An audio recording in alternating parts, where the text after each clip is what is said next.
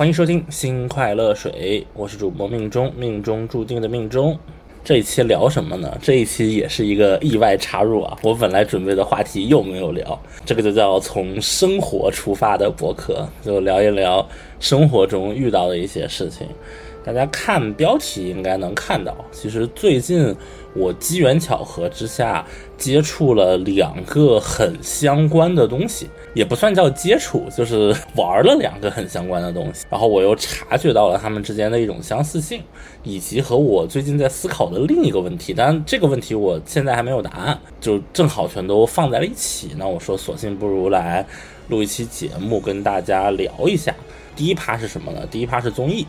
最近呢，我看了一档综艺，大概看了四五期吧，所以时间对我来说其实用的还是比较多的。但这个原因比较复杂，就总之体验还是很奇妙的。就我先说，我以前是一个什么样的人啊？我以前几乎不看综艺。就是我唯一看过的，我只看两类综艺。第一是音乐类综艺，比如说那个歌手呀，或者 B 站之前有一个叫什么《我的音乐你听吗》，好像叫这个名字，就这类综艺。但是我会把它的前彩后彩全部跳过，就我只听他唱歌的部分，就等于其实我看的是一个音乐节目，而不是一个综艺节目。然后第二种综艺就是《奇葩说》，大家知道我之前打辩论嘛，所以打辩论之前其实也看过一部分。然后奇葩说这个东西比较有意思的就是，大家刚开始打辩论的时候，奇葩说是位于鄙视链最底端的，就是你按奇葩说那种方法打，或者对辩论的了解是你觉得奇葩说是辩论，或者你觉得奇葩说很好看啊，那你就是一个鄙视链相对比较低端的这样一个存在。你要看新国辩啊，你要看这个老友赛，你要看什么？那那会儿，哦，那会儿有老友赛了，老僵尸他们没有闹掰的时候，新辩啊。后来呢，就是打的多了，然后也打过一些大赛了，然后你会发现，其实奇葩说是比普通的辩论要更难的，因为普通的辩论对于裁判是有要求的，就是它等于是通过一个规范来限定你裁判，你从伦理上你就应该认真听辩手的说的内容。你应该是一张白纸，你应该没有新政。当然，我们不讨论白纸裁还是敦风化俗裁还是社会裁，就这些话题啊。只是说，你对于裁判确实会有这样一个规范，但是你对于观众是没有任何规范的，对吧？观众就是爱听听就不听听，所以这种其实更接近现实世界。现实世界中，没有人会像一个裁判一样聚精会神地关注你讲的所有内容，所以你会发现，奇葩说是一个更难也更真实。的比赛，或者用一个更好一点的说法是，现实中的观众没有自己去解读你信息的义务。就是辩论是一个什么东西？辩论是一个我抵抗一些干扰，把信息传达给评委，让评委接收到的过程。而评委有主动解码的义务，观众没有。观众就是我能听多少就听多少。所以。到后期之后，会觉得《奇葩说》其实蛮难的，它也会有很强的观赏性，它只是和我们传统的那种，嗯，小圈子里的竞技辩论比赛的形式不太一样。这是我唯一看过的两类综艺吧。哦，然后这样的话，脱口秀大会和那个一年一度喜剧大赛我也看，但是这些我感觉主要就是看。尤其是那个一年一度啊，就主要是看小品。反正我我不是很看综艺里很偏综艺的部分，尤其是我完全不看真人秀，就大概是这样一个情况。为什么呢？因为有两个原因。第一个是我不是很喜欢综艺的那些罐头特效，就那些东西我会比较烦。然后第二个是我之前一直有一种困惑，就我会觉得当我开始看综艺的时候，我看到了好多层，我不知道哪一层是真的。就比如说他们玩一场游戏吧，随便找个人啊，撒贝宁，就是撒贝宁他自己有一个自己的人设或者自己的身份，就这是纯自己的。然后他在这个上面有一层他作为公众人物就是对外展示的一个人设，再在上面一层是一个他在这一系列节目里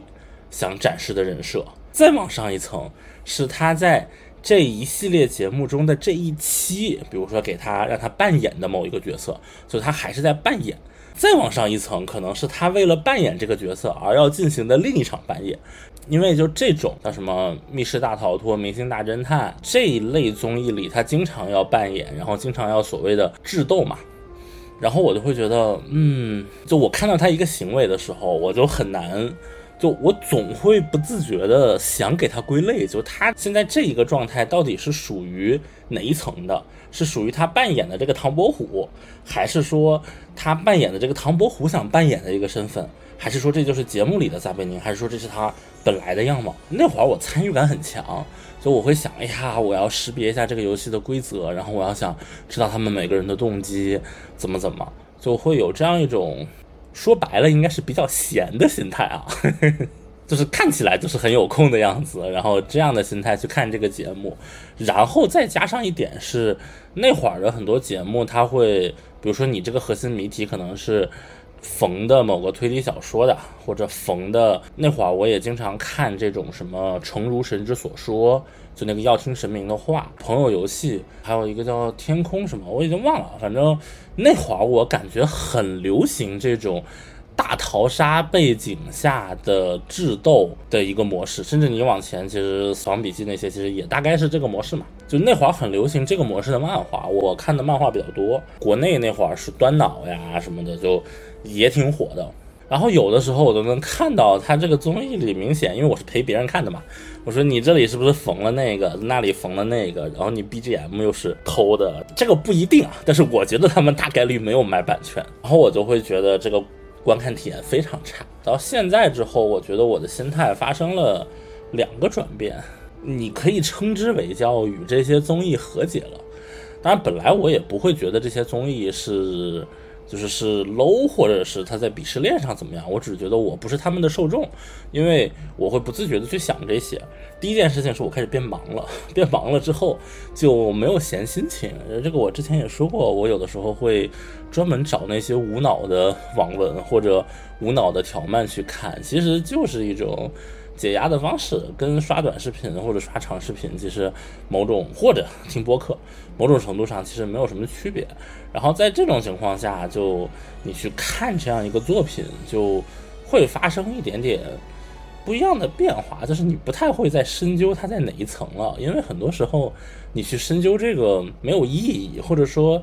按柴静说的那句话叫“真相是个无底洞”，就你都不知道你自己到底是一个什么样的。状态什么样的动机？你怎么可能要求别人去看清你，或者别人向你准确的去呈现呢？以及当我开始录播客的时候，在菠萝油子待的那段时间，很多节目看起来像是我们聊天，但是实际上是有大纲的嘛。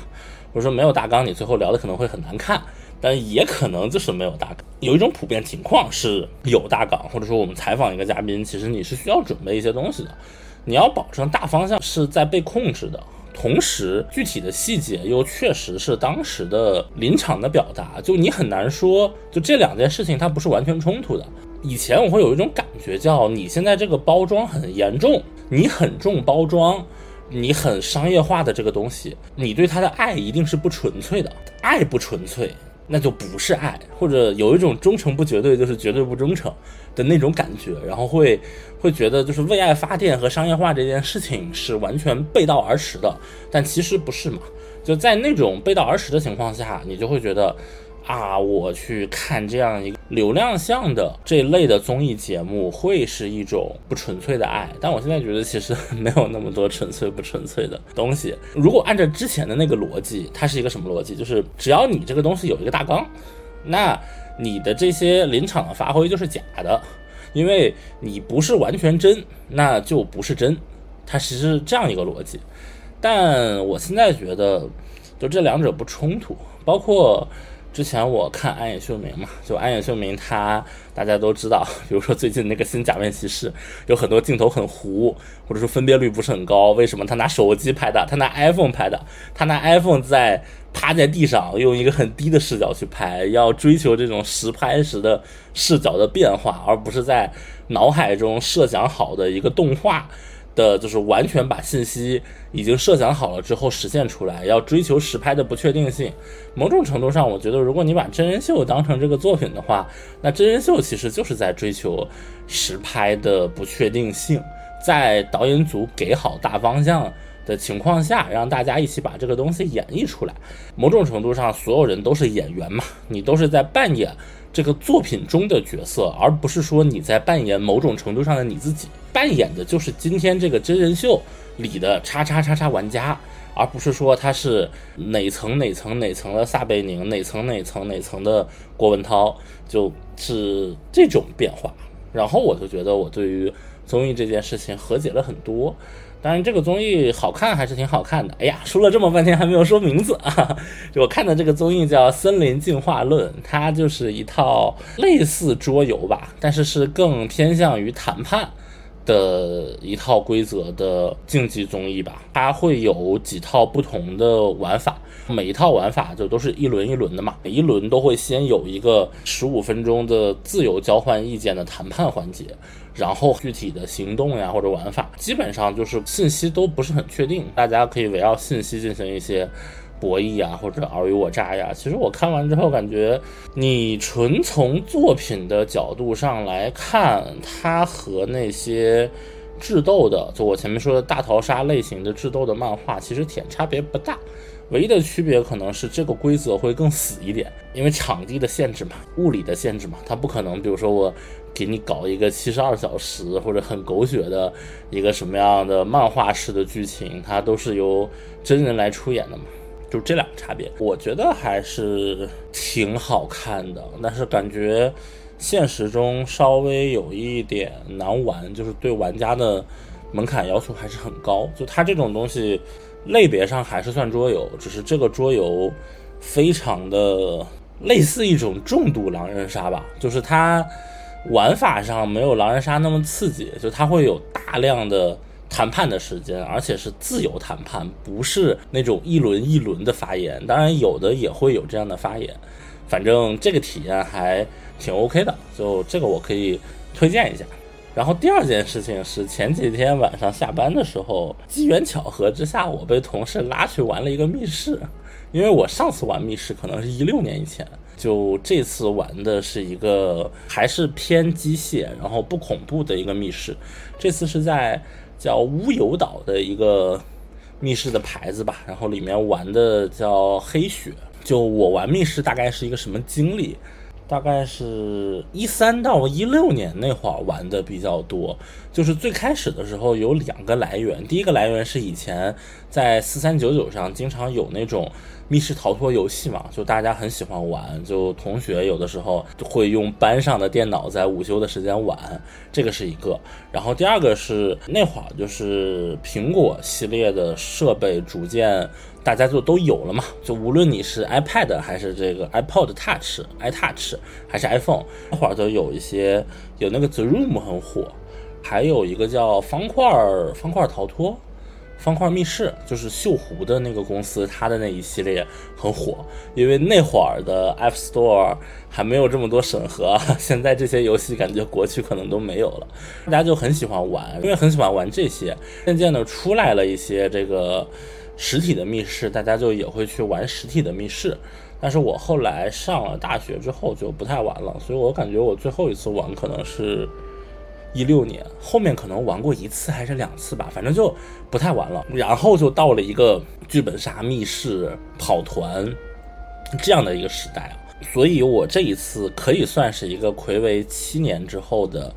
重新体验。然后这个密室刚才说了，它是偏机械向的，就是它的房间很多。背景是大家感染了一种奇怪的病毒，然后我们是警察伪装成这个民政部的人去调查，结果一进去就有一个特种兵 NPC 把我们关在了一个车上，都开始解谜。比如说，它有一些比较好玩的地方，就是你在这个车里解谜成功之后，这个车的底座的部分它会下降，就等于是之后那边就出了一个新的通道嘛。就房间还很多，中间有一个房间是会下雨的，真的他从上面去泼水，还要打伞，然后还有利用水的谜题，然后后面又会有一些什么金库呀，什么病人的房间呀，要给病人喂药呀，还有一个什么生化实验室呀。等等等等，他最后有一个生化人 NPC 出来，就是会拿一个二十来斤的铁罐子，会往一个类似牢房的那种铁栅栏上面砸，我们就躲在这个铁栅栏后面。就其实体验感上还是很刺激的。就它房间还是挺多的，房间应该有七八个房间吧，我感觉跟我之前玩的密室会有一个比较大的区别，是它每一个密室里其实解谜的部分都不是很多。就或者说，它每一个密室里可能就一两个解谜，然后解谜完之后，它的道具就都会放下，它不太会有重复利用的感觉。但是我以前玩的那些密室，经常可能这个密室你解了半天，最后它就一个密室，就是所有的谜题机关全在这一个房间里，你要来回解。它这个就是你解了一个，你就前往下一个关卡，然后解了一个就再前往下一个关卡，然后它。这些装潢和机关其实还挺逼真的，就感觉跟综艺看到的那些差不多。就我前面说的这种《森林进化论》或者之前《明星大侦探》《密室大逃脱》的那种综艺感做的差不多。当然会，比如说大小肯定没有他们的大，这也不会特别真实，就还是你能很明显的感觉到是一个游戏的场所。但是很有玩游戏的那种氛围感和代入感。实际上，我会觉得它体验像什么？它体验就像一个三 A 游戏，它就像一个线性电影化叙事的三 A 游戏。就是你的关卡没有多么精妙，但是你正在给玩家传达整个体验的过程。就我把故事给你讲好了，就我把玩家的游玩体验给你弄好了，然后可能中间就是 QTE。但是玩家也不会觉得有什么，因为实际上主要想玩的就是这样一个体验。然后它很巧妙的一点是，它还有双线剧情，就这个我感觉有一点结合就是剧本杀的感觉了，或者说跑团的感觉。就它每一个玩家会有一个身份嘛，但是会有一个玩家是神秘身份，然后最后你要去推这个神秘身份是什么，然后就有一种隐藏结局。具体我就。不过多的剧透了，但是这个剧情其实也是比较俗的那种嘛。反正下面这句话是剧透，但是呢，这个剧情确实没那么开天辟地，所以想听的就听，不想听的可以快进个十五秒、三十秒。就是那种大家一开始都觉得陌生人彼此无关，后来发现我们都跟这个案件有关，然后我们都是嫌疑人，甚至我们都是罪犯，所以他在这个基础上，他有一个隐藏结局。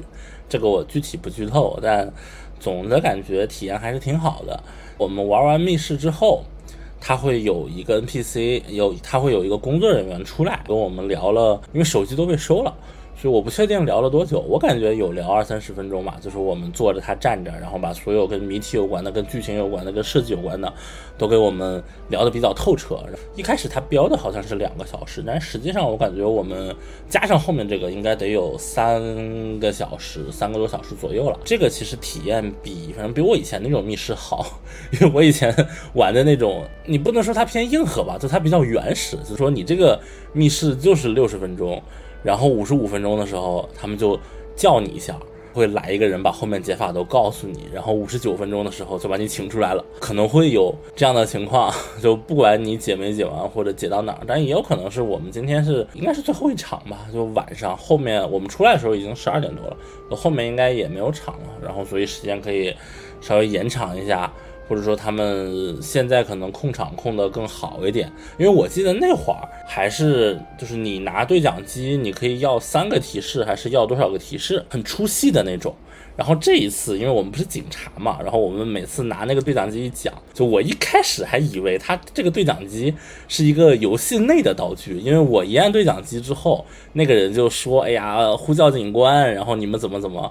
我后来按了两次之后，我才意识到，哦，原来还是以前的那种提示，但是他会把这个提示包得很有代入感，而不是一个就是在游戏外的一个 UI 层的，你可以获取三个提示这样的东西。所以我会觉得这整个体验它比较巧妙的地方是，它既不是纯粹的谜题啊，但它提供了很强的体验，然后有一些 NPC 的交互，还有这种隐藏身份，就我感觉现在它已经渐渐的和剧本杀或者和跑团这些形式，或者和桌游的这些形式混在一起了，就大家开始各取所需了。就像游戏也是嘛，现在你很难在纯粹的看到某种类型的游戏，比如说什么类的游戏里都会有一些成长要素、养成要素，或者说可能有很多游戏会有一些策略要素等等的。因为我们公司最近。经常打打桌游，包括就是宝可梦的卡牌，就感觉好像大家的休闲娱乐的方式就又变成了剧本杀、密室、打桌游，隐隐有一种复兴的感觉。我不知道是纯我身边的现象，还是我观察到的一个切片。然后我就在想，就包括 ARG 啊，就是之前聊过的虚拟实境游戏，或者叫替代现实游戏。其实，如果能把这一整个文脉给梳理起来，然后再把它体系化的去对比一下，我觉得还是很有意思的。但是这个东西先挖个坑吧，以后再干吧。就这一期不太会干这个事情，所以接下来会引到这一期的第三趴，就是当我们谈到这种密室逃脱的体验，或者当我们谈到这种解谜的体验的时候，很难不想到一类游戏，就是。我们传统的 AVG，欧美定义下的 AVG 就是冒险游戏，就是用鼠标来回点击解谜的冒险游戏。就如果我们顺着这个思路捋啊，顺着刚才说这个密室它更重体验，就像三 A 电影化叙事一样，你会发现解谜游戏其实某种程度上是一个很纯粹的游戏。就这类冒险游戏的卖点，其实某种程度上是叙事，而不是谜题。就是你会发现，真正最喜欢，因为谜题或者说题目这件事情，它一定程度上是抽象的。喜欢做题的人可能不一定喜欢做应用题，他们喜欢做你直接把题目给我写上，我不需要你包一个应用题的情境。但是你会发现，这些冒险类游戏它往往都是有一个强的情境化包装的。就比如说，如果我真的是喜欢玩纯解谜，我应该去玩八八 S U 那样的。非常硬核的，就是已经抽象出来，只剩逻辑。就换句话说，我觉得八八 SU 这类游戏就是纯做题。但是我们之所以选择玩这种冒险游戏，而不是八八 SU 的纯解谜、纯谜题游戏，某种程度上讲，就是因为它的包装。我再举个例子啊，就是旷野之息有一百二十个神庙，王国之泪多少个？反正也是一百多个神庙。想象一下，解谜对于塞尔达传说来说是不是必要的？就我不提他们在某次访谈里说的一些观点，或者青沼英二说这是什么，呃，木工房出身，然后他自己的趣味，然后在失之底里怎么怎么，就我们把这些东西全都抛开，我们只从旷野之息这个产品的角度上来讲，它的核心是不是解谜体验？如果它的核心是解谜体验，那是不是？像八八 S 用那样去布关卡，或者我就是像以前的手游的那种益智游戏一样，就一行是十个，然后有六行，一页是六乘十，六十个关卡，然后我再翻一页又是六十个关卡，我一共放一百啊，我放二百四十个关卡，这样每一个关卡我进去之后是一个神庙，体验会好吗？就或者说大家想玩塞尔达，如果这方面就我把这种解谜体验做到极致，就做到很抽象之后。大家真的愿意玩吗？我觉得这件事情是要打一个问号的。就我们不提说很多轻度玩家是捏着鼻子去玩的，我只说正常的，我们去游玩塞尔达的时候，你会发现解谜很多时候是一种载体，它不是最核心的东西。就塞尔达，它不是为了解谜而解谜，它是为了冒险而解谜。它是需要通过解谜和战斗来强化它的冒险感，来强化玩家的代入感，强化玩家的成长感，而不是说我就是解开谜的那一刹那最爽，不然他就不需要投这个血和精力上限这么重要的成长型的道具来放在这个神庙通关之后了。为什么提这件事情？就这是。两个侧面之一，另外一个侧面一会儿我说，就是我们会发现很多时候，因为我玩任天堂游戏多一点嘛，所以在任天堂的玩家圈子里，会有一种甚嚣尘上的言论，叫“万般皆下品，唯有玩法高”。你可以用很多词啦，玩法、交互、gameplay、可玩性、游戏性，啊，就会有这样一种情况。这不是具体某一个人说的，但是是我观察到的一种情况，大家普遍对画面、对外在的一些叙事和包装不注重，就说哇，那你这是索尼玩的呀，超无聊呀，罐头呀。然后我们玩的就是可玩性非常高。当我开始去设计关卡的时候，我发现它其实是一体两面的。就是我现在会觉得塞尔达最精妙的地方，如果愣让我选一个，就说它关卡方面啊。我觉得是它关卡的包装，而不是它关卡本身。因为很多塞尔达的解谜本身，其实我感觉是很一般的，或者说，就很多解谜其实它就是开开关嘛，一个是单路开关，要么是多路开关，然后或者你是怎么样去搭一个东西，去拼一个东西。就它本质上你抽象出来，如果从玩法角度上讲都是这样，但是它给你包装的很有感受。然后你玩的时候，就自然而然的会带入那种情绪，就是说，就还是刚才前面那个说的嘛，就是它的乐趣其实来源于我扮演林克之后，我去作为林克去解开谜题，这些谜题是我冒险的一部分，而不是说我真的去做题。大金刚它的那个场景叙事就很好，之前玩热带寒流的时候。比如说，它就是一个平台嘛，但它这个平台，它这个关卡是一个冰棍加工工厂，就它会前面给你把一些水果弄成果汁，它后面又会给你把果汁冻成冰棍儿，它吐一个冰棍儿，其实就是一个平台，就是一个跳台，但是它包装成冰棍儿，然后你玩这个关卡的过程中，你你看到这个冰棍是怎么生产出来的，你就会觉得，哎，蛮有意思的，你会发现你的体验和它的包装。其实是，或者说它的机制和它的包装就是一体两面的。还有一个例子啊，比如说卡比，卡比探索发现是这一座，大家其实都觉得卡比的演出很棒嘛。比如说我今天就是吃到一个道具，然后我获得了向前发射东西的能力。我不说这种包装怎么样去符合它本身的概念，我只说就是我今天就是一个我就是一个方块，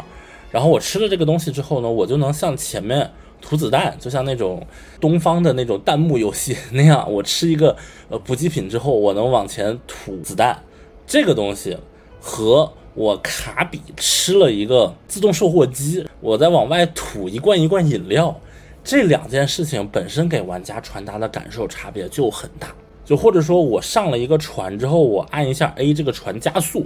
和我。吞了一个环，然后我按一下 A，我自己往外放气，然后让这个船加速。从机制上讲，他们两个是完全一样的，但是玩家体验是不一样的。是玩家体验的角度上讲，那我们不用讲那种 MDA 框架或者什么样的东西，我只是说玩法和叙事是没有办法切割的，所以我会觉得他们两个像一体两面。但这个一体两面其实更体现在设计的过程中。当我设计关卡的时候，其实会有两种角度。一种叫从上到下的去设计，就是我先把大的规划规则全都定好了，然后我去在这个规则里去设计某一个玩法，这其实是从上到下，就我先搭一个框架嘛。另外一种其实是从下到上的，就是我先要有一个，我先有一个小的情境，然后我觉得哇，这个情境这个感觉很好，就我先有卡比，哇，这个塞满嘴的这个感受非常好。然后我再从这个塞满嘴的这个感受里去生发一下，就我觉得我需要什么样的机制，我需要什么样的关卡，就这个其实就是从下到上，或者说从一个种子开始出发，就这两种方法它没有谁高谁低啊，就很多时候可能都是两边同时进行，然后去做双向奔赴的。但是我会发现一件事情，就是从上到下，其实它更侧重于论证，就我给一个框架。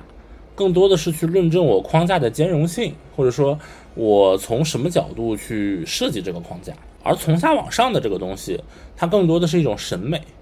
就是它不需要证明，它只需要相信。就我觉得这个东西，哎，你看有没有感觉很激动？这个东西是不是好玩的？是不是有趣的？如果你也这么相信，那我们就顺着这个思路去做。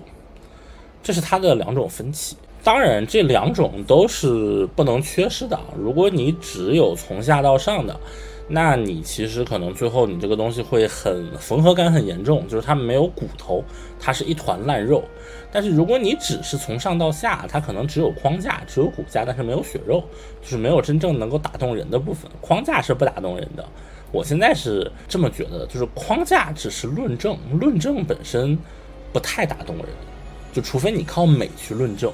但是美其实是不能论证的，美只能感染人，然后让他相信，啊，这件事情 就又和前面的辩论可能勾连起来了。世间万物有一种茫茫的相连性吧，或者叫联系是普遍存在的。最后再提一点，我后面会讲我之前聊过的那个概念小传嘛，就是如果我们从一个概念出发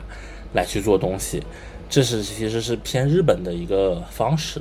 而概念这个东西，它天然是包含叙事的。我想表达一个什么观点？可能因为我本身是在闲聊，是在讨论，甚至是在提出我的疑问。但是如果你非要归纳出我想表达一个什么观点，我就是觉得万般皆下品，唯有玩法高，或者说玩法至上、可玩性至上、游戏性至上这样的一个理论，就是为了游戏性，我可以不要画面，我可以不要包装，这个东西是行不通的。或者说，当你去体验、去游玩一个游戏的时候，去打动你的，绝对不只是玩法，或者说包装也在它的玩法中。这个其实取决于